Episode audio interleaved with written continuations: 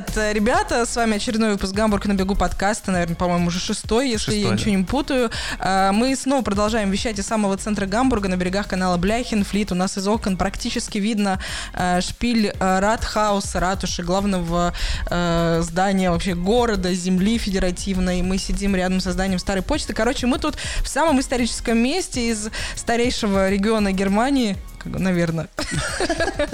Но в этом подкасте нет почти ничего о городе, об истории и всем таком. Мы просто два гамбургских русских блогера, которые обсуждают наболевшее, интересное, ну и вообще... Да, и практически всегда мы начинаем с погоды. Сегодня каждый раз, когда мы собираемся писать подкаст, погода выдает какой-то финт. Слава богу, я против говорить о погоде, потому что ты обычно монтируешь эти выпуски несколько дней, и они потом не актуальны, знаешь? А ты знаешь, что э, в этом наше с тобой отличие, а еще потому, что я живу здесь, в Германии, почти двадцать лет, а ты живешь э, пять, да? Угу. Вот, потому что немцы всегда, когда приходят, разговор начинается с погоды. Ну, или про футбол. Ну, с а тобой чё, про, как, а, с тобой, как с тобой, Анастасия, говорите футбол? футбол? Да кто ты такая, да? Ну, вчера вроде какой-то футбол был, нет?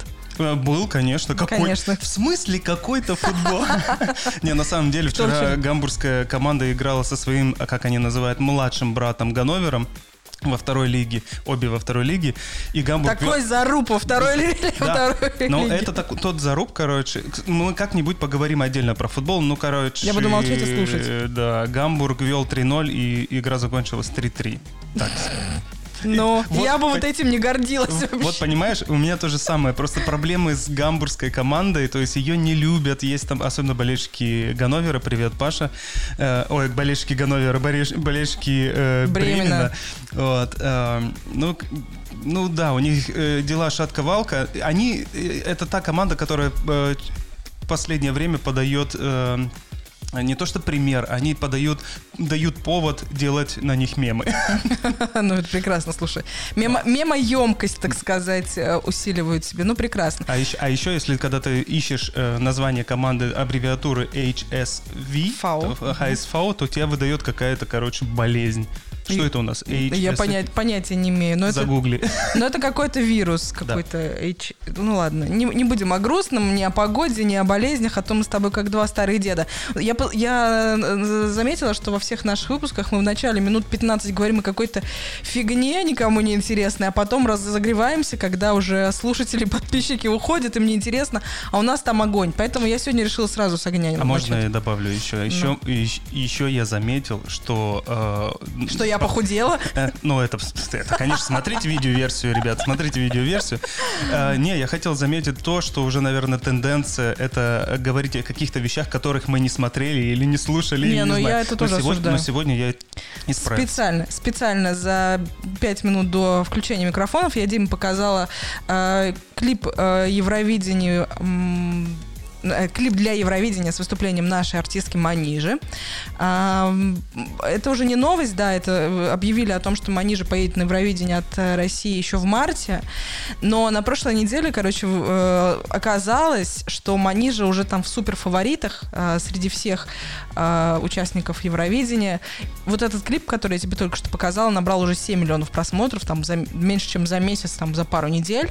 Э, и я хочу узнать твое мнение, Димасик, э, поскольку уже все на эту тему высказались, во- во-первых, э, там все э, ньюсмейкеры и прочие люди, и твиттеры уже все поговорили о том, что Манижа, ну, э, девушка таджикского происхождения, э, которая э, выступает с песней Russian, Russian Woman, короче, вызвала пригорание жоп в российском медиа-сообществе.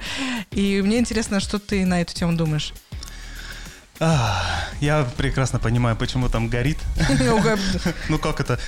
Песню про русских женщин поет таджик. Таджичка, да, наверное. Да. Таджичка. Я представляю, как там эти женщины, у женщин и у мужчин там пригорает. А не было какого-нибудь там созвона или прямой трансляции у Соловьева или у этих кричащих мужиков? Да, наверняка было. Во-первых, Милонов там напрямую говорил. А, ну, этот, Милонов прям сказал, что, что это какой-то фейк, вот прям на, на нее. Мне знаешь? Кажется, Милонов фейк, и вообще это нейросети. Офигенно. Я считаю, что это мега круто сделано. Первые нотки, когда начались, я тебе сказал, что очень напоминает Звента Светлану чем-то. Это тема, не новая тема, скажем, ну, я в смысле, э, что касается...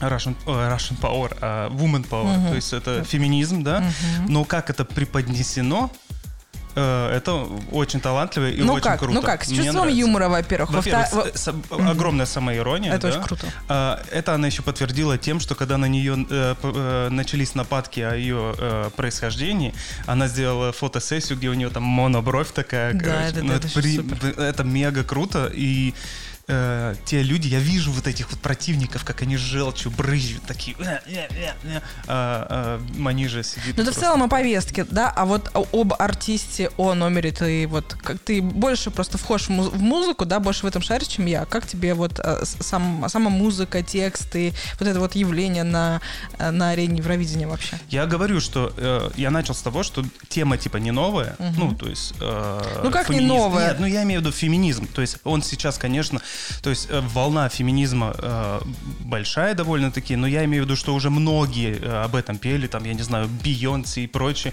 но тут очередная песня про феминизм, но сделана она совсем по-другому. И, и слава это, богу, и она наконец пришла с Востока. Да, да, да, да, да. Наконец-то. И мне нравится см- смесь стилей.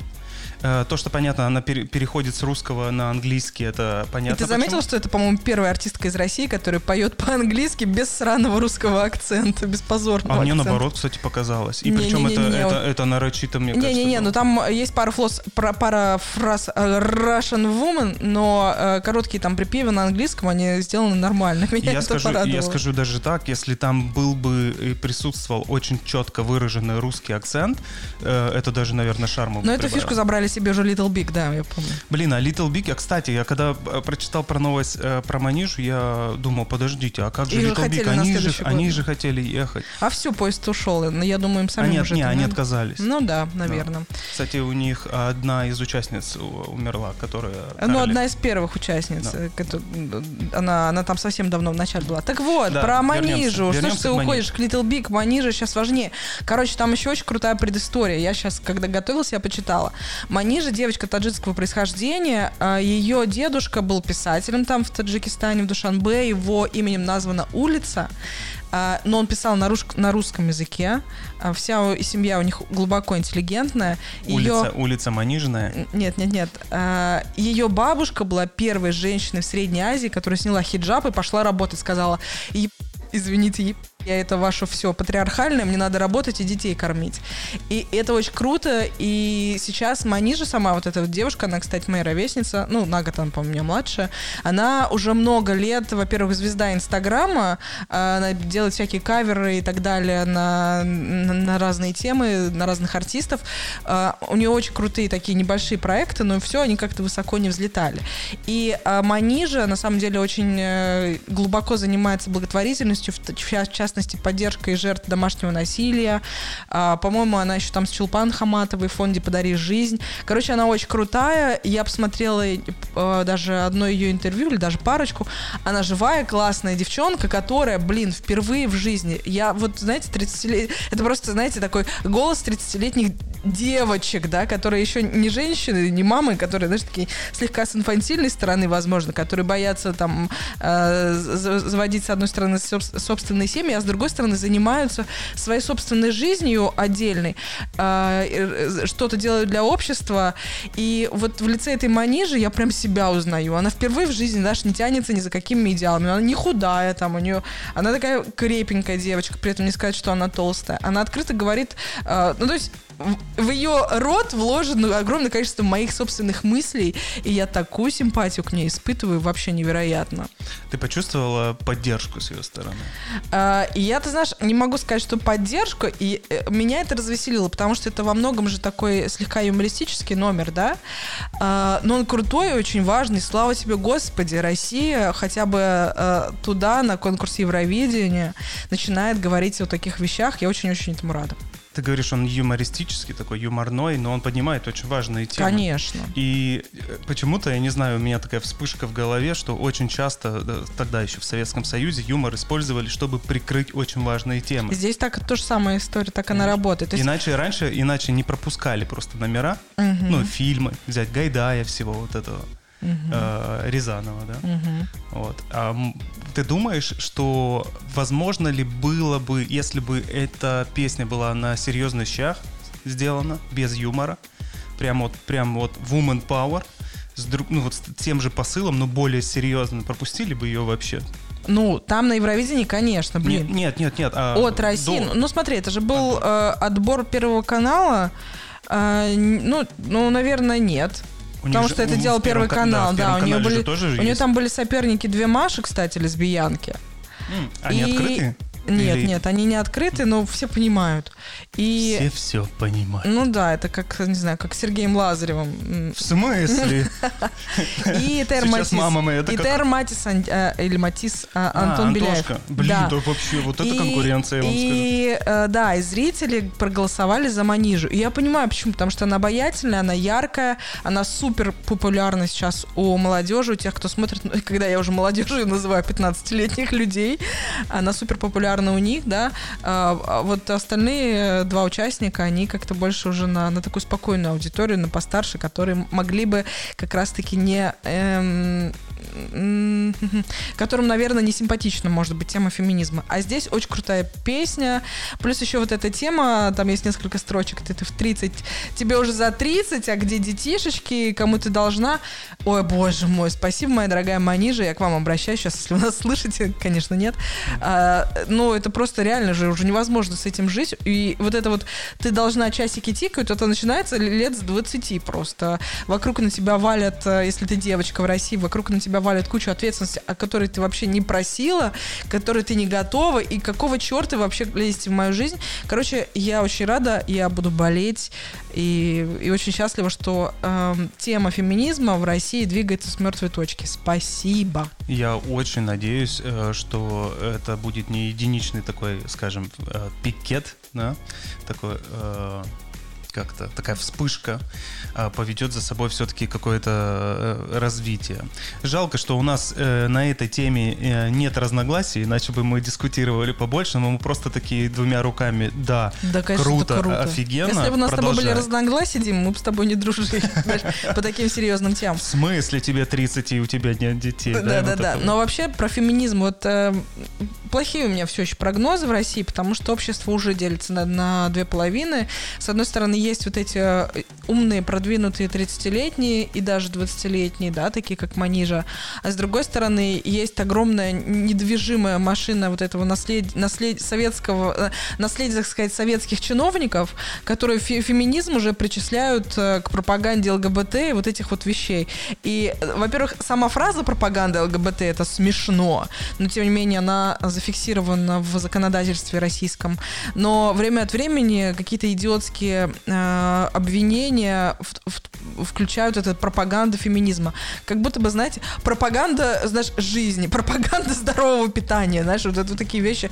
Да вы с ума там посходили. К сожалению, таких людей еще очень много, к сожалению, э, и это не только чиновники, но и очень массовое поколение типа наших родителей. Ну, я не беру э, персонально наших с тобой родителей, но возраст этих людей, это огромное количество людей, которые считают, ты дома сиди, не высовывайся, и вообще ты должна рожать, твое предназначение быть не бухгалтером, а матерью.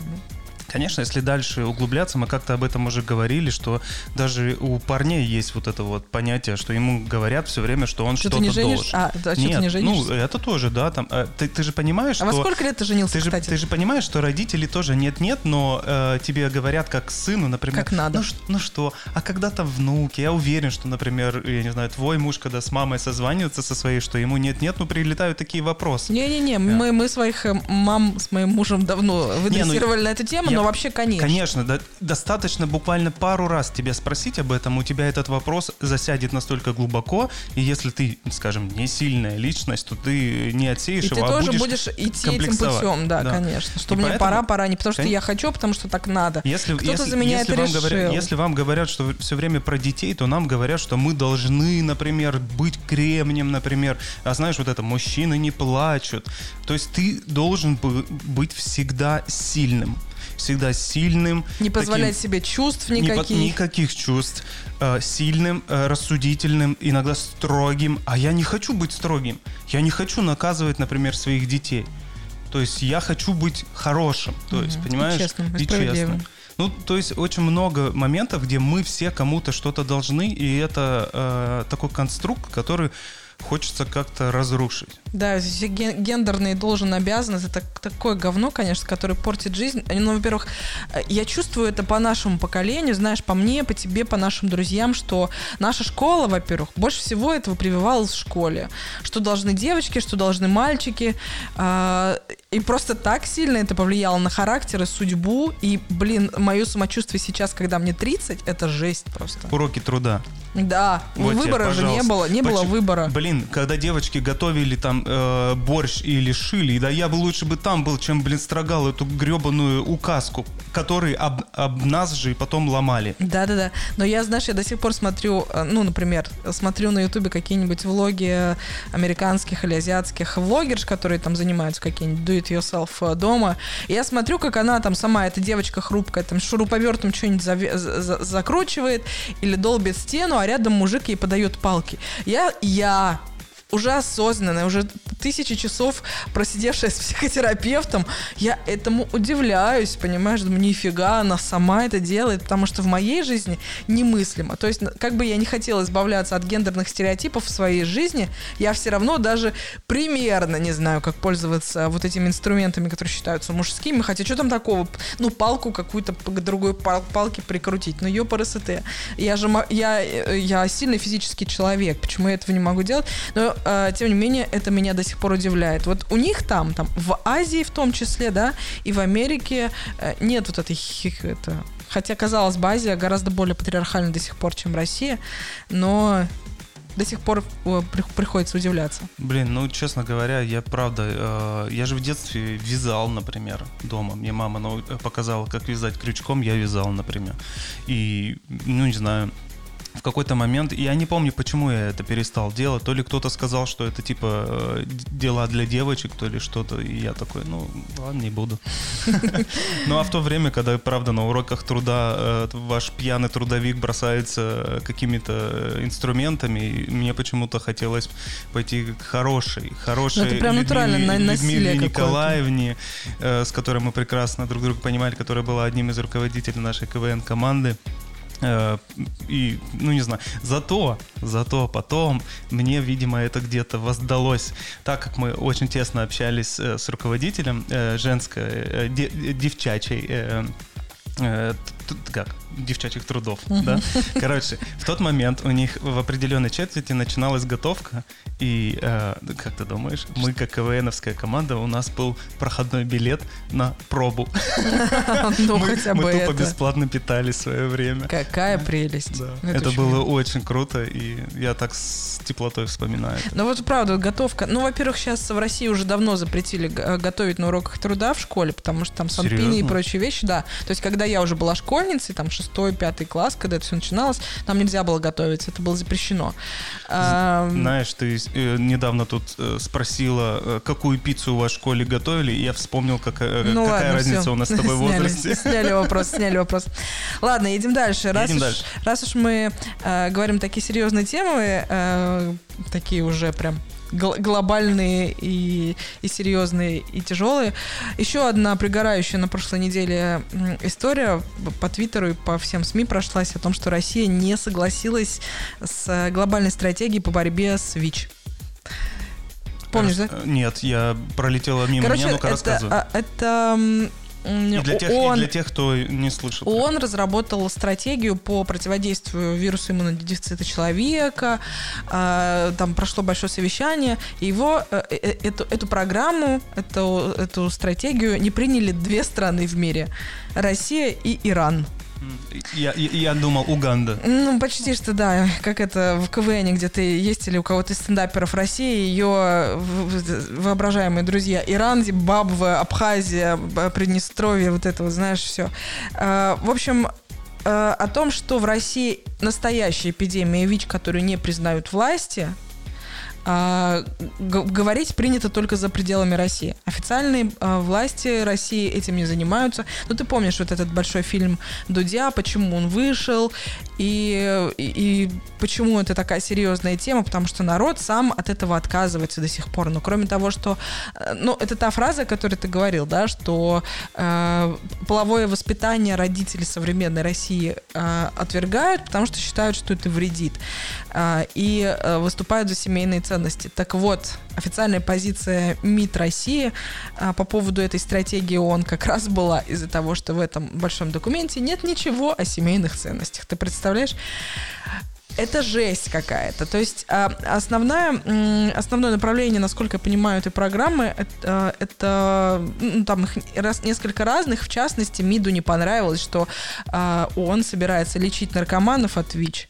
А у нас типа наркоманов нет примерно, знаешь, как, примерно как геев в Чечне нет. Также короче, и эта история. Короче, в России ни наркоманов нет, ни ВИЧ нет. Одни только семейные ценности и что там еще? И церковь в каждом районе. Да, да, да, да, да, скрепы. И скрепы. Ну, то есть у меня есть знакомые, которые занимаются вот, вот этой темой ВИЧ и связаны с международной повесткой, и они говорят, что цифры в России сейчас уже выше, чем в Африке. По распространению Жесть. ВИЧ, да? Официально зарегистрированы э, больше миллиона, но реально, говорят, цифра раз в десять может быть больше. Так я не понимаю, а чего они боятся? То есть признаться? Или что? Э, в своей недееспособности в этом, э, в этом направлении? Это просто древняя какая-то, я не знаю, древняя какая-то... Э, махровая глупость просто, да, такой, э, и, и, знаешь, ну, это же связано с тем, что действительно надо будет вводить в школе, в школе э, половое воспитание, надо будет э, наркоманам проводить заместительную терапию, которую делают сейчас только маленькие фонды, да, международные, которых обозвали ин- иностранными агентами, которые делают это тоже не вполне, знаешь, э, свободно, и потому что им надо в рамки закона э, укладываться. Но заместительная терапия — это когда жесткие наркотики заменяют, там, например, на метадон, больничный. То есть он, он, это более слабый наркотик, это постепенный выход из жести, да. Который меньше это, разрушает. Да, да, да. Тебя. Как это противодействует ВИЧ? Потому что один из самых из распространенных путев, один из массовых путей это распространения. Один, а, да, шприца, до да. сих пор, в две тысячи двадцать первом году. И благотворительные фонды в России, которые, да, иностранные агенты, они заменяют им шприцы бесплатно. И если есть возможность, в том числе и выдают вот эти вот какие-то наркотики, заместительные терапии, которые во всей Европе, например, сейчас это, ну и в Америке, это нормальный э, метод по возвращению наркоманов в, к жизни и хотя бы по предотвращению их смерти, да, потому что непонятно, что, где они э, там себе колят, а этот, этот, э, э, эти препараты, которые выдают бесплатно, они хотя бы там чистые, стерильные. Так вот, и официальную позицию МИД, да, я, я озвучила, и мне нравится, что э, нацелена на, на стратегия это на лечение наркоманов и половых воспитания, и нет ничего о здоровом образе жизни, пропаганде семейных ценностей среди молодежи. Это А-а-а. просто... Да, это, о чем мы, о чем мы можем позор. говорить? Просто если э, буквально на днях, на, и вчера или позавчера видел твит чувака, которому разбили лицо. Да. Которому как раз-таки он, он, дал, он, он, он публично признался, что он ВИЧ-инфицированный. Он то дал интервью ти джорнал, да, и... потом начал получать угрозы в, в личку. А потом вышел на улицу, и он услышал, что сзади кто-то бежит, и со словами «ты пидор тифозный», ему... Спидозный, спидозный, да. Спидозный, да, да, спидозный, да. да. Ему дали в лицо. Это твиттерский, да, твиттерский парень в Санкт-Петербурге, э, Илья Бронский его зовут. Чувак, да. мы, мы тебя поддерживаем. Илья, держись. Конечно, ну там жесть, ему там прям сломали нос, перегородка в хлам. Это а такие ты вот читала вещи. Потом тред, когда он приехал в это самое, в, в больничку? Расскажи. Там, ну там мне понравилась вот эта там фраза такая, я уже просто, ну, чем больше ты читаешь, тем больше у тебя фейспалм. Там стоял, например, в травмпункте, его спрашивают, а почему вы весь в крови приехали? Угу. Он говорит, ну как бы я... сразу приехал. Меня да? избили. Но он говорит, надо умываться и потом приезжать. А вообще, что вы да. весь в крови здесь? Да, да, да, не да. дай бог, простите, наверное, замараете или еще что-то. Да, не дай бог, мы вашей кровью заразимся, я полагаю. То есть да, вот Ты врач, ну вот, ё-моё. Это, ну... Понимаешь, настолько э, дремучесть даже врачей в России, если они, они уже на этом уровне, даже врачи дискриминируют ВИЧ-позитивных людей. Это ненормально и нездорово. Вот все обвиняют, знаешь, там э, люди, выступающие за скрепы, обвиняют Европу в том, что тут геи, наркоманы и вот это все распространение. Да-да-да, вот почему за семейные ценности. Якобы в гетеросексуальных семьях э, ничего этого не происходит, ничего подобного. шестьдесят три процента ВИЧ-инфицированных, официально зарегистрированных в России, это гетеросексуальные женщины. Не наркоманки, никто. А знаешь кто, как они об этом узнают? Они просто приходят, они беременеют от своего любимого мужа, приходят становиться на учет и впервые сдают анализ на ВИЧ. И там обнаруживается, что они а, ВИЧ-положительные. И как, блядь, извините, это произошло? Потому что его, и, ее прекрасная вторая половиночка там изменяет ей, а, по, исп, употребляет наркотики, неважно что. Это бесконечная сеть, которую невозможно остановить никакими сраными семейными ценностями. Просто каждый человек в России должен знать свой ВИЧ-статус в любое время жизни своей э, вообще. Женат, не женат, гей, гетеросексуал, кто угодно, ребенок, подросток, неважно, кто угодно. Потому что, знаешь, это вещь, которая э, как бы... она безопасна в быту, да, вот сейчас у кого-нибудь одного из нас, будь ВИЧ, ВИЧ-положительный статус, можем пить с одного да стакана, пофиг, да, да? Да, мы, да мы с тобой в десны можем долбиться, да. Извините за, за эту фразу, и ничего не случится, потому что человек, даже сегодня, в двадцать первом году, человек ВИЧ, э, ВИЧ-положительный, если он принимает, замести, э, принимает э, антиретровирусную терапию, у него, э, он даже почти не может передать, у него там эта вирусная нагрузка стремится к нулю. Ну да, там же э, как раз у Дудя было, что Да, вплоть да, даже да. до того, что ты можешь заниматься незащищенным сексом и ничего не произойдет. Ну, это но как лучше, бы риски как есть, да. конечно, но да-да-да, об этом, об этом mm. и речь. Но кто же об этом знает, господи, если у нас в втором пункте врачи э, парня с, э, с ВИЧ-статусом э, обвиняют в том, что он в крови, явно из-за своего дремучего страха, ну это же детский сад, это, это даже не смешно, это страшно и, и позорно. Особенно о том, как официальные, блин, представители России, министр иностранных дел, заявляет о том, что мы не принимаем эту, эту стратегию, но охренеть, теперь мы просто тут вот супер особенные. Это стыдно. Это, стыдно. Это, это также стыдно. Для меня это звучит как антипрививочность, например, понимаешь? И отрицание болезни какой-то, например.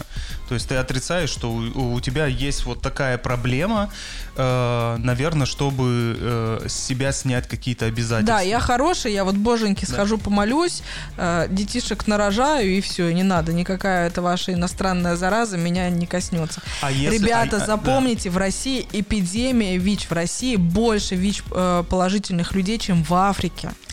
Мы Едем дальше. Да. Давай что-нибудь веселее. Дима, э, есть у тебя какой-нибудь фильм, который ты готов смотреть бесконечное количество раз снова и снова? О, да. Какой? Я на самом деле э, поймал себя недавно на мысли, что э, я очень часто смотрю, не самопроизвольно я его включаю, но всегда, когда я на него натыкаюсь, я его смотрю до конца. Что это? Это «Дом у озера» с Киану Ривз и Сандрой Ой, Ой, это, это, это, это сопельки розовенькие. Тебе надо было на уроках труда идти вязать. Не, ну он правда очень милый. А есть еще один фильм, который я очень много раз смотрел. Это «Индиана Джонс и последний крестовый поход». Ладно, сколько э, часов в своей жизни ты готов потратить на, что, на то, чтобы пересматривать «Дом у озера» снова и снова? Mm, не знаю, я чересчур люблю э, новые ощущения, чтобы постоянно... Ну, короче, как тебе новость? Фанат Марвела из Флориды э, по имени Рамиро Аланис посмотрел финал «Мстителей» в кинотеатрах сто девяносто один раз и установил мировой рекорд Гиннесса. Чувак потратил пятьсот семьдесят шесть часов, то есть двадцать четыре суток, на то, чтобы смотреть финал «Мстителей».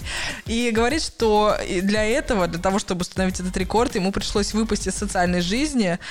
Он потерял семь килограмм и чуть не вылетел с работы. Ну, представляешь, это какая реклама для Marvel. Во-первых, ты теряешь вес. Слушай, во-первых, Marvel не нуждается в рекламе, начнем с этого. Ну, подожди, сейчас не знаешь. Сейчас э, эти самые, сейчас э, с кинотеатрами проблема. Ну, хороший вариант потерять семь килограмм, я вам скажу. двадцать четыре суток, это прям ну, Marvel, э, финал э, Мстители я тоже смотрел много раз. Его как-то крутили зацикленно у нас на кабельном.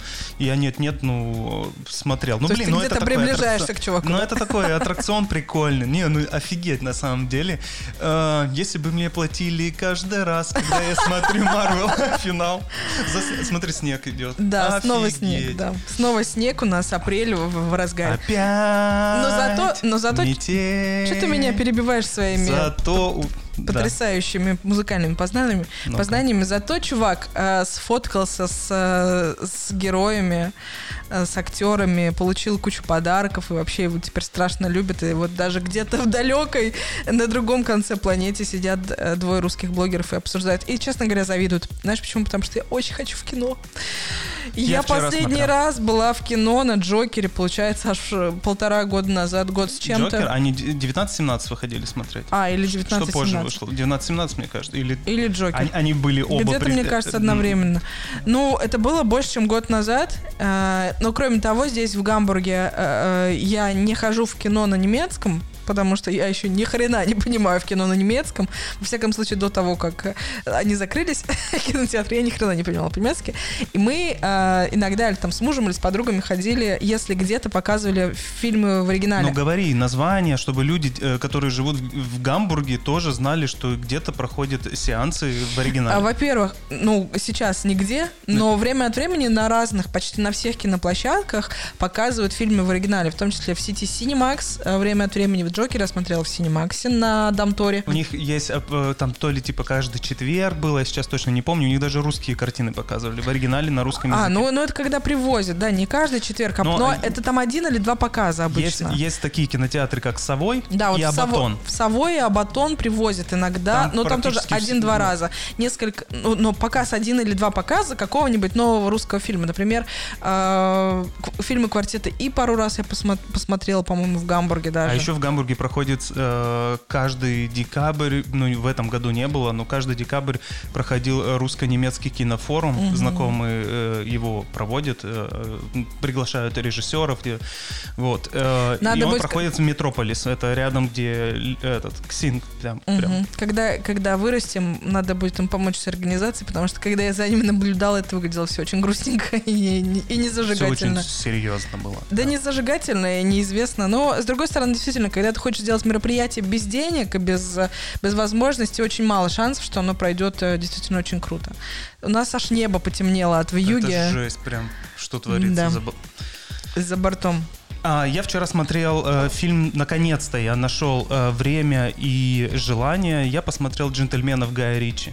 И это, знаете, честно, я получил прям удовольствие. Ой, вот ты что смотрел? Я посмотрю сегодня вечером. Короче, э, следующий у меня еще стоит на списке, это э, «Достать ножи». Угу. Вот, тоже такой шикарный э, состав. Но у Гая Ричи он такой, блин, и там снимается Мэтью МакКонахи. Уф. Снимается... Посмотрю э, ночью одна. Там вообще... этот Фаррелл, Колин Фаррелл. Ну, вообще, просто персонажи все крутые очень. Ну, не знаю, я не буду рассказывать, короче, но у Гая Ричи всегда это бандит, ну, бандитская тема Лондона. Вот, и то, тут очередная бандитская тема э, по-новому преподнесена. Ну, не знаю, чем Гай Ричи может удивить создателей сериала «Бригада». Вот уж «Бригаду» я, кстати, тоже недавно пересматривала, представляешь себе, не знаю, может быть, несколько месяцев назад, возможно, долгими декабрьскими вечерами включила, там есть на Ютубе, знаешь, подборки, все серии подряд. Я как-то включила «Бригаду». Как я смеялась просто, знаешь, с высоты своего уже возраста, опыта и даже общих представлений о кинопродакшене. Боже, какое там все милое, наивное. Там местами просто даже видно, что у... на съемочной площадке просто нет микрофонов. Стрелять будут по, по мне. А, а, а зацепит, зацепит, зацепит вас. вас. Да? Да, да, да. Мы с первого класса вместе. И за все, что мы делаем, отвечаем тоже вместе. Короче, ну «Бригада» — это мило. Это, знаешь, я люблю иногда пересматривать старые сериалы из своего подросткового возраста или старые фильмы из своего детства, которые я любила, они малоизвестны, чтобы как бы вернуться к своим ощущениям и э, пересмотреть их. Э, пересмотреть их, свои ощущения сейчас во взрослом возрасте. Это очень крутой опыт. Я небольшой как бы киноман, но вот эти, знаешь, ретроспективные взгляды мне нравятся очень. Ну подожди, а вот здесь я с тобой, наверное, не соглашусь. Потому что может нарушиться магия. Потому что раньше, смотря какие-то фильмы, у тебя, у тебя вообще э, накопилось, накопился такой пласт, связанный с этим фильмом и с теми ощущениями, которые были. И когда ты его включаешь заново и смотришь сейчас нынешними глазами, у тебя все рушится. Ты Но знаешь... вот, по крайней мере, с фильмом «Индиана Джонс и последний крестовый поход» у меня это не происходит. Он такой же шикарный, но есть э, куча фильмов, которые э, ну, вот так вот сломались. И... Ты знаешь, я не очень берегу эту магию, просто потому что сейчас, спустя, там, не знаю, двадцать лет после того, как я любила какой-то фильм, я просто о ней уже не помню, я не забываю. Мне не так важна магия, как мне интересно э, исследовать себя, да, исследовать свои чувства. Я четко помню свои воспоминания, я четко помню, как сильно я любила какой-нибудь один фильм, который был взрослый фильм, например, а, а мне очень хотелось его посмотреть заново-заново. И я, например, сильно любила фильмы Павла Чухрая. Их показывали, ну, там, ты знаешь, всякие там «Вор», вот эти вот всякие вот... И, и, что же там еще было? Короче, это такие фильмы, которые часто показывали по телеку, но они явно взрослые, но как они мне нравились, и э, ну, но я при этом не понимала же до конца там смысла, о чем это, как это работает, да, о том, что фильм «Вор» на самом деле там, так, там такие, оказывается, очень крутые смыслы, очень крутой сюжет. Но крутой это немножко сценарий. Другое. Это да. Здесь и мне интересно придет. Возвращаться к своим чувствам. Я же как бы тут занимаюсь исследованием себя, да, скорее всего. Это мне намного интереснее, чем получать какие-то а, художественные впечатления. А, вот. Я, наверное, больше говорил про другое. Например, про какие-то, наверное, менее сложные картины. То есть сейчас э, то, что ты рассказала, у меня то же самое с книгами. То есть какие-то книги из школьной программы, да, э, Ой, мы ну, там читали, это вообще... в, э, которые ты тогда читал только потому, что тебе нужно было прочитать. Ну да, как можно есть... в шестом классе «Преступление и наказание» понять? Ну вот, да. И по, именно поэтому я уже в осознанном возрасте перечитывал «Мастера и Маргариту». Весь Бог этот список нам дал прошу. Любовь, а с ней снова крылья за спину. Да. И сошла с ума Маргарита вслед за мастером. Это я Баста сейчас, кто-то не понял. Ну, короче, да. А есть такие фильмы, которые э, у тебя как- как-то так за- зацепились, я не знаю почему. Часто это связано... У меня это, например, э, фильмы ужасов или какая-то, какие-то sci-fi фильмы. Там, знаешь, э, «Газонокосильщик» там, или прочее. То есть те фильмы, которые держали тебя прям в, в напряжении, когда ты смотрел, ты не мог спать иногда из-за них, а потом ты сейчас включаешь и такой... Был безумный фильм, то ли польского происхождения, называл что-то про змей связывало, то ли там, короче, там нашли э, какой-то, каку, какую-то штуку, короче, там очень много было змей, там что-то такое происходило, очень страшно. Я тогда, в каком возрасте я это смотрел, не знаю, но я ссался знатно. Недавно нашел его. Посмотрел. И все, и не страшно. Я его весь не смотрел, а так даже покликал, а понял, что же это за говнище. Но это же, видишь, это тоже о тебе говорит, о твоем внутреннем мире, о твоей неуемной тогда фантазии, о твоем огромном поле для впечатления и о твоей чувствительности. Вопрос и эмпатии. Друг, вопрос в другом. Я, вот мы сейчас с тобой немножко по-разному к этому подходим, я сейчас, как, чтобы закрыть эту тему, если сейчас стоит выбор, посмотреть старый фильм или новый, я буду смотреть новый. Потому ну. что я хочу, э, типа, что-то новое для себя. То есть у меня вот этот порыв новое, новое, новое. Дайте мне новое. Новые я люблю смотреть только в кино. Дома по телеку я не получаю удовольствия, откровенно говоря. Поэтому дома по телеку я смотрю всякие ток-шоу, влогеров, ну, телек, я имею в виду YouTube, да, понятно? Я, и, у меня есть телек, но у меня нет никакого телевидения. Меня смотрела? Ну, не, знаешь, не так, без удовольствия. Черт, а я так старался. Да, кстати, если вы не знаете, ребята, у Димы все еще есть свой авторский личный канал Дмитрий Илензер э, на Ютубе, с которого, собственно, Гамбург было, есть, пошел. Когда мы с ним два года назад, кстати, где-то в это примерно время мы с тобой уже кстати, точно. Э, начали переписываться, когда я тебе писала проклятие про то, что нельзя есть селедку в Нордзее и тем более рекомендовать ее да, людям. Да. и что надо идти в брюки десять. И сама улетела в Таиланд, и после Таиланда мы с тобой э, встретились в брюки десять на Пелис. И я такая посмотрела пару твоих роликов, думаю, блин, как классно делать, ну какой э, стыд у него там по содержанию. Ни, там, ни структуры, нифига. И, короче, решила тебе сказать, давай я тебе помогу. Mm-hmm. Вот, но помогла. Ты не сказала, типа, фу, какое это. Ты бы сказала, можно сделать лучше. И, да, э, я так сказала? Да. Да? Да. Ну, может, чтобы меня не обидели. Не, я, я говорила, фу, какое говно своему мужу, когда мы вместе смотрели. Э, ну, то есть он прям не мог, смо- не мог посмотреть целиком, там, выпуск какой-то про...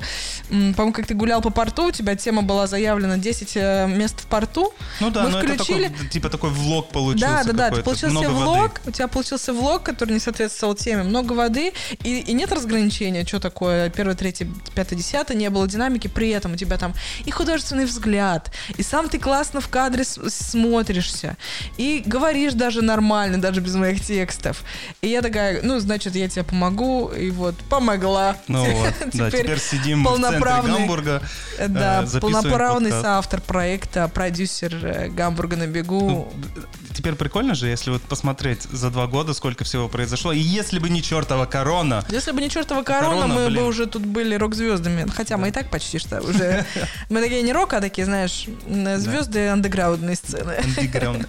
Ну да, у меня есть свой канал. Я хочу возобновить его как бы полноценное действие. Там я буду рассказывать, скорее всего, более технические какие-то штуки. То есть мне интересно рассказывать про то, как мы снимаем «Гамбург на бегу». То есть такое, возможно, там будет какое-то закулисье. Может, может, нам надо, может, нам надо пригласить волонтера бэкстейдж-оператора, как ты считаешь? Ну, когда пишите. Можно будет да, какого-нибудь да, третьего... Пишите, с удовольствием, на самом деле. Честно говоря, нужны руки, которые будут делать монтаж или даже снимать. Но за денег кулисы. У нас нет, учтите, денег у нас нет, мы сами Если работаем бесплатно. Если бы были бесплатно. деньги, мы бы, наверное, уже... Мы сами работаем были. бесплатно, ездим на метро и все такое. И не всегда даже берем в аренду тачку. Сегодня, кстати, еду в автобусе, угу. параллельно со мной стоит тачка Мерс такой черный. И в глазах этого чувака такое презрение я ощутил. И я думаю, да пошел Зато ты. Зато я на... талантливый. Мне хотелось ему сказать, а знаешь, а у меня есть машина. А меня на улице узнают. Блин, ну правда, он так, знаешь, еще сидит такой, посмотрел на меня. Думаю. Да, я тоже недавно, я тут на велике каталась, на днях открывала сезон, как теплые дни тут были, каталась на велике, и мне на велодорожку, э, на велодорожке передо мной на широкой улице остановился большой, красивый белый Мерседес, который я рисую себе в мечтах на цель, цели и планы через пять лет. Стоит прям на велодорожке, слева такое напряженное, активное движение, прям проспект. А, и начинает темнеть, а я в очках плохо вижу, если, если темнеет, но не, не просто плохо вижу, я не вижу объема предметов, то есть я не вижу, е- высокий тут бордюр или нет, смогу я его объехать или нет, объезжать по левой стороне, выезжая на, на, на полосу автомобилей, так себе, а, да. тоже так себе. Короче, я останавливаюсь и таким лицом смотрю на этого мажора, молодого двадцатилетнего турецкого мажора, возможно, курдского или иранского, я не разглядела в темноте. Восточного. Восточного двадцатилетнего мажора, который э, ничего мне, ну как просто своим наглым лицом посмотрел на мое, э, на мое возмущение. Я так звенела звоночком. Я так на него посмотрела. Надеюсь, он там обоссался от страха, когда я обходила его по тротуару. Восточный мажорчик на белом Мерседесе. Да, там дальше. Не знаю. Это, это Восточные песню... сказки, знаешь? Угу. Песню я такую не знаю. Дима, вот ты любишь шутить про перформанс и инсталляцию. Я? Ну да, ну уже как-то обсуждали, это перформанс или инсталляция. А, да. Короче, вот... Э, никогда еще шутки не были так близки к реальности. Я тут прочитала прикольную новость. В Сеуле посетители выставки случайно испортили картину за пятьсот тысяч долларов. Знаешь почему? Почему? Потому что картина выглядела таким образом. Это огромное полотно, установленное на... ну, на, короче, на такой подставке, как будто бы ее только сейчас пишут. Рядом с ней установлены открытые баночки с краской, кисть. В общем, выглядело все так, как будто бы это предмет коллективного искусства. Ну, бери и, и мажь. То есть, как бы, если это коллективное искусство, бери и мажь, то это перформанс. А на самом деле это была инсталляция. Художник так задумал картину, чтобы было ощущение, как будто бы она вот только что закончена, где-то еще дух творчества витает. Короче, двое молодых ребят, парень и девушка, взяли красочку из этих баночек, что-то намалевали там. И цена работы пятьсот тысяч долларов, да. К счастью, галерея и художник не стали никак ребят наказывать. Но художник принимает решение, будет он ее реставрировать или нет. Но я, честно говоря, знаешь, если бы мне показали до и после, я бы никакой разницы не заметила, потому что это было такое огромное полотно с аляпистыми какими-то пятнами. И я думаю, что художник еще может накинуть туда немного тысяч долларов, десятков тысяч долларов именно вот из-за этого происшествия. Это прикол. Да, пусть скажи спасибо, что не написали слово из трех букв там. Блин, ну да, инсталляция. Как ты вообще к современному искусству относишься? А как я могу к нему относиться? Ну, ты там шаришь, не шаришь? Не, вообще не шарю. Вообще? Вообще не шарю. И в этом я чувствую себя очень уязвимым и э, даже, наверное, стыжусь немного. Не, ну подожди, тут же, смотри, если что еще понимать под словом искусство. В этом я... Э, то есть, когда дело касается искусства, я обратно такой, типа, ну...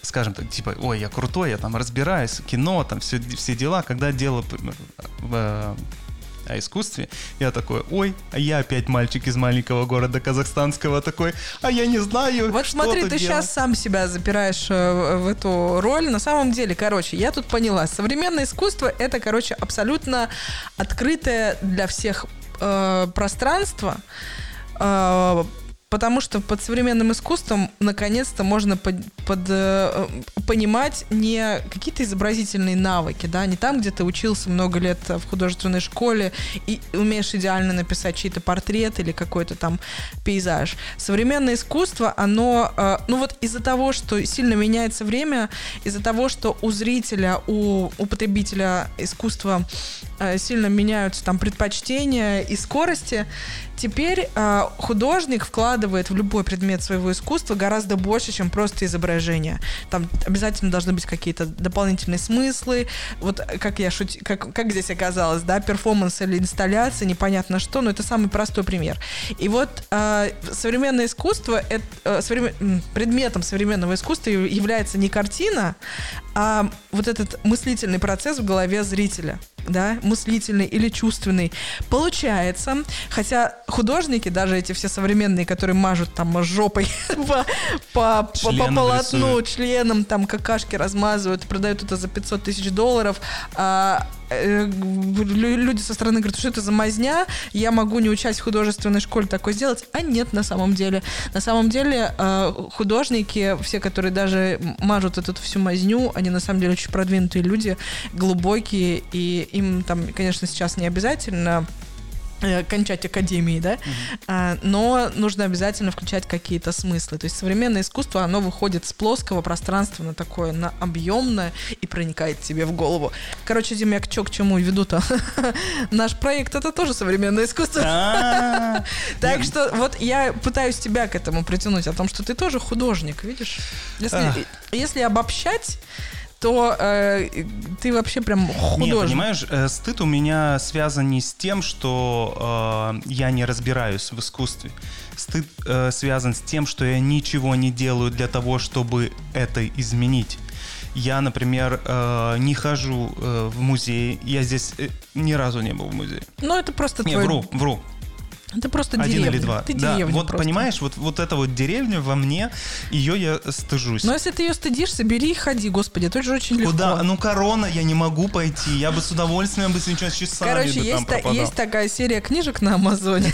Я на самом деле, я сейчас смотрю на Netflix офигенную сериал, документальный сериал, называется Abstract Art of Design. Крутая тема. У меня есть эта книга, по-моему. Я советую, ребята, кстати, есть русская дорожка, смотрите, наслаждайтесь. Я смотрел про норвежского или датского э, дизайнера, который работает со светом, просто фантастика. Вот, видишь, сейчас художники — это не только люди, которые крас- красят красочку.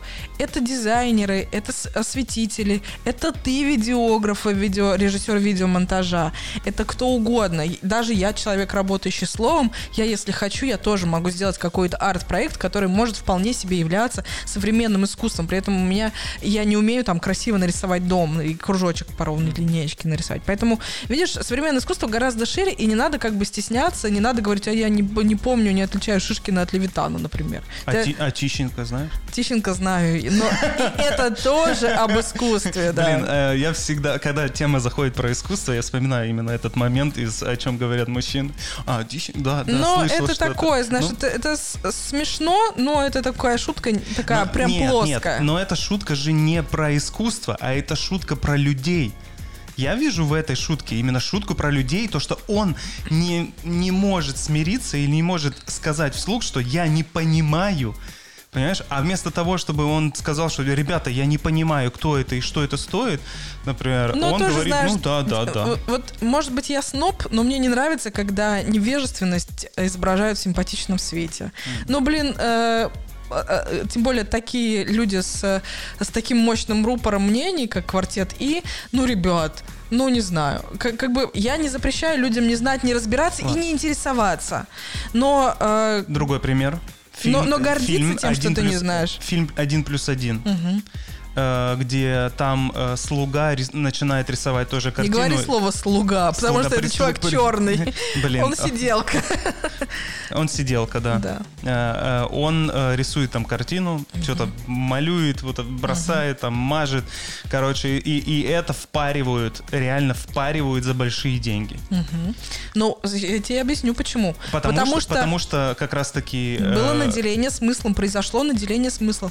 То есть кто угодно может сделать эти, эти пятна на, на полотне. Но, подожди, но, но наделил, стоит она нет. десять тысяч евро. Он, он ста, э, да. Эта картина стала такой дорогой только потому, что э, да. главный герой не тот, который нарисовал, а его, да. этот, э, его который в, босс, в, инвалидном, да. э, в инвалидном коляске был. Его подопечный. Он, он продал ее да. другому человеку, вот. описав ее вот так вот. И это но уже это друг... же история с Тищенко. Нет, нет, ну, нет. Подожди, подожди, ну, он... совсем другая история. Ну. Э, в, в моменте с Тищенко мы говорим сейчас о фильме «О чем говорят мужчины», там Э, история с невежественностью показана э, в симпатичном свете. Типа, ну я не понимаю, и вас, дурачков, э, обманул, и вы, вы поверили, ха-ха-ха. Не понимаю, да и вообще и не буду понимать, и не собираюсь. Говно. А, ну, то есть, Тищенко, и, и делают вид, что это пипец как дорого. А, на самом деле... Э, э, Вот здесь история про, про то, что невежественность, неразбираемость в искусстве показывается симпатичным. С тех пор все, кто не разбирается, знаешь, грубо говоря, пишут жиши с буквой «и», говорят, да, это моя позиция, я не хочу меняться. Да, блин, открой глаза чуть-чуть, да, и, и просто прочитай одну статью в Википедии, что такое современное искусство, и все поймешь. Я тоже не разбираюсь глубоко, но я хотя бы уже жиши с буквой «и» не пишу, потому что я эту одну статью в Википедии прочитала, и в, в ситуации в фильме один плюс один, там, где действительно, то, о чем я говорю, сделать цветные пятна на полотне может хоть курица, но наделить это смыслом, вот это стоит денег. То есть это два человека сработали как один художник. Понимаешь? Вот. А вот, так что это разное, разное, разное, разное. Не пиши букву «и» в жиже. Что-то хотел сказать тебе, добавить по поводу... Хрен меня перебьешь, просто я сегодня в ударе. Нет, я не хотел перебивать как раз-таки.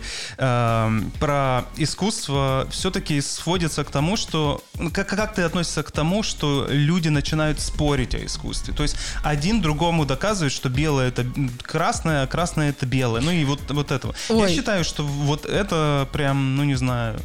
Что? Ну и... У нас же, это же очень объективная точка восприятия. То есть ты пытаешься вот эти споры... Субъективно. Да. Об, объективно Субъективно. Субъективно. Ну, ну, ну, это Короче, кажд... каждый, каждый воспринимает это по-разному, и убедить другого человека в правоте своего мнения, это да, все равно... это что... глупость. Это такая же Я глупость, согласна. Как доказывать правоту, блин, в Твиттере. Как... Да, да, болельщикам Спартака. Да, абсолютно я с тобой согласна. Но если люди получают удовольствие от этой дискуссии, от этого спора, да пожалуйста, это же, наоборот, очень круто и интересно. Там как это... Мне еще на первом курсе в книжках по античной литературе кто-то там сказал, что в споре рождается истина, да? Кто же это мог быть? Так вот, и если людям доставляет удовольствие спорить о вкусах, спорить о кино, спорить о, о, с болельщиками Спартака, да пожалуйста. Ну, то есть ты же в этом сам разби- развиваешься, когда ты споришь. Твой э, оппонент в этом развивается, когда ты с ним споришь. Но пытаться доказать, э, не знаю, посторонним друг, другому человеку, что бурундук не птичка, ну, это глупость. Ну, если вот, ты да. споришь с, с прицелом доказать ему, что он идиот, но это неправильно. Угу. Да? То это идиот, другое. Скорее всего, тоже да. ты, да? Да, но. да. Потому что Просто ты... есть, э, есть люди, которые не различают вот это вот понятие, когда они приходят со своим мнением и тебе говорят то, чего ты как бы э, и не просил. Ну, мне как бы... Я, я не хочу, например, сейчас э, вести дискуссию, там, например, о искусстве, там, э, а человек приходит с флагом такой и говорит: нет, твое мнение неправильно. Да мне насрать вообще-то как бы. Да, и... Это мое мнение. Я и спорить н- я не собираюсь. Ни мнения, собираюсь. Ни совета не спрашивал, да. У меня, кстати, э, на тему того, что к тебе приходят незваные гости и что-то говорят, есть такая, э, э, такой вопрос. Ко мне незваные гости? Э, нет, вообще. Э, люди приходят и говорят тебе, например, что приносят сплетни. Ага. Вот как относиться к тем людям? Ну, вообще, вот смотри. Есть ты, есть другой человек. Он вроде бы как делает доброе дело, приходит к тебе и говорит, что про тебя там гадости говорят. Угу. И он вроде бы как бы сделал и передал тебе информацию, которая тебе, тебе раскрывает глаза. Но с другой стороны, я как бы ничего не знаю, прекрасно сплю, все нормально. И как только этот человек приносит мне добрую новость, блядь, все, все идет коту под хвост. И теперь, во-первых, я... И его не люблю за то, что он мне принес. И еще и тех людей ненавижу, потому что они обо мне так говорят. Как быть? Вот что это, блядь, но, такое? Но, но поступи мудро. Отруби голову пу- этому... Путину? Га- га- Отруби голову гонцу, который принюх, принес плохую весть. Ну, как бы... Э- Ну, ну, у меня, у меня тоже, у меня плохое сразу отношение э, к человеку, который мне, типа, сделал вид, что он рассказал что-то, что говорят за моей спиной, э, под, под видом того, э, доброго дела якобы. На самом деле это никакое не доброе дело, это дальнейшее распространение сплетен, а сплетни, ну, это такое. А, у меня тоже тут вокруг э, пару раз за последнее время возникали моменты, где я вижу, что просто люди, э, с которыми я общаюсь, могут там заниматься распространением сплетен, и, ну, это противно, просто противно. У меня, к сожалению, большой опыт, связанный со сплетнями, у меня там был опыт э, буллинга в школе, и там тоже много чего там говорили, и... Самые, самые мерзкие вообще люди за всю мою историю в моих глазах — это были подружки, подружки в кавычках, которые очень грустно, грустными глазами э, подходили и говорили: Настенька, ну у тебя про тебя там вот такое говорят. Да пошла ты на... Просто за, за, почему ты меня не защитила, если ты моя подруга? Зачем ты мне это говоришь сейчас? То есть я сама, э, кроме того, была недавно, ну как недавно, может быть, пару лет назад в ситуации, где... Я узнала там один факт о муже моей знакомой, например. Он там не, не указывает напрямую на измену и так далее. Но я сначала посчитала нужным сказать ей, но, как я написала это в Телеграм, пять минут промучилась и удалила. Не, не дождавшись, что она это прочитает. Потому что я считаю, что, э, ну, во-первых, меньше знаешь, крепче спишь. Во-вторых, мне вмешиваться это во все э, для себя дороже. А, во-вторых, может быть... Ну, это, знаешь, такой этический вопрос. С одной стороны, подруга, которая потом узнает, что я знала, если вдруг, то она на меня обидится. Ну, блин, я не хотела ничего вам портить. Сами разберитесь. Брак — это всегда сложная история, и вообще тут я ни при чем. В общем, я по возможности стараюсь воздерживаться от передачи сплетен, от передачи достоверных зна... каких-то знаний своим подругам, и очень люблю людей, которые мне приносят плохие новости. Знаешь, мне кажется, что люди, которые приносят тебе эти новости, они являются, так сказать, слабыми. Они, например, узнали какую-то информацию, и они не имеют в себе того стержня, чтобы удержать его в себе и что-то с этим сделать. Им нужно обязательно передать. Передавая... Они эту, реализовываются, да, они, да. Они передают тебе эту новость. И, и поднимают свою ценность, поднимают, как бы. Да, правильно. Они, они так э, самореализуют себя, типа, я же добрый молодец, я вот делюсь с тобой, видишь, какой я хороший. Но на самом деле ничего хорошего в этом поступке нет. Например, разрулится эта ситуация, не разрулится. Ну, честно говоря, мне кажется, вот правда, меньше знаешь, лучше спишь. Эм, конечно... Э, Сколько ситуаций, столько и... Сколько ситуаций, сколько людей, столько и мнений. Ну, я, наверное, все-таки... Я, честно говоря, не знаю. Мне, наверное, никогда не доверяли какого-то прямо такого серьезного... Э- Как? Секрет. Секрета, да, потому что у тебя вода не держится в твоем опе. Кстати, вот, интересный вопрос. Я имею такую способность отфильтровывать все. То есть я чужие эмоции, я очень часто... Я, а я вру... Нет, я правда вру. Что? И на самом деле мне очень часто рассказывали какие-то вещи, mm-hmm. а я просто-напросто их... Не такой, передавал. Не передавал. А потому что э, я не хотел быть соучастником. Ну вот, да, понимаешь? Это противно, когда Подожди. тебя в это вмешивают. А еще, а еще вопрос э, как раз-таки вот этих людей, которые тебе... Одно дело, когда ты случайно узнала об этом. Ты случайно стала свидетелем, увидела там мужа подруги, да, mm-hmm. и такая, блин, черт. А другая ситуация, когда тебе еще один посредник приносит эту информацию, или кто-то с тобой делится, и ты такой, ну, например, что ты в этой цепочке не последнее звено. Uh-huh. Знаешь, не про тебя говорили, а говорили про кого-то, и ты можешь пойти дальше. И ты непроизвольно становишься э, соучастником. Это очень противно. И ты живешь вот с этой фигней. Но зато здесь очень легко остановиться. Я здесь очень легко как бы выстраиваю стеклянный барьер. Меня это не касается, это не мое дело. И я тоже такие вещи не распространяю дальше. Вот. Ну, согласись же, э, странно, например, общаться, вот ситуация, например, если ты общался с парой, и ты понимаешь, что у них там э, э, что-то не так, угу. Но они делают вид, что все нормально. Да, ну это их дела. Ну, да. Что странно? Это, ну, как бы, э, я, конечно, потом выберу самый мерзкий голос, чтобы сказать, а я говорила, да, но... Э, а но будешь, это... будешь ли вообще так говорить? Ну, типа, да нет, говорю, конечно. Нет, конечно. Но... Да. Э, Ну, просто потому что я уже сама взрослый человек, опытный. Я понимаю, что какие бы ситуации ни были, всегда это вообще, это вообще ни, ни, никогда ни с чем не связано, да? Никак, никогда нет прямой связи между каким-то проступком, не знаю, грубо говоря, изменой и расставанием. А, все можно решить, все, все происходит почему-то. И уж когда в это вмешиваются посторонние люди, это самое противное, что может произойти. Поэтому, знаешь, когда мне какие-нибудь сплетни рассказывают, ну, я, во-первых, да, я легко от этого отгораживаюсь, никогда в это не втягиваюсь. А во-вторых, меня очень обижает, когда я слышу где-то мнение о том, что, ой, бабы-сплетницы, бабы-сплетницы. Да с хера ли, я вообще мужики, не сплетница. Мужики, я, кстати, это терпеть не могу, когда на меня вообще распространяют любую статистику, а уж тем более вот такую, ой, девочки любят поболтать, ой, все девочки любопытны, ой, девочки сплетницы. Не, я не такая.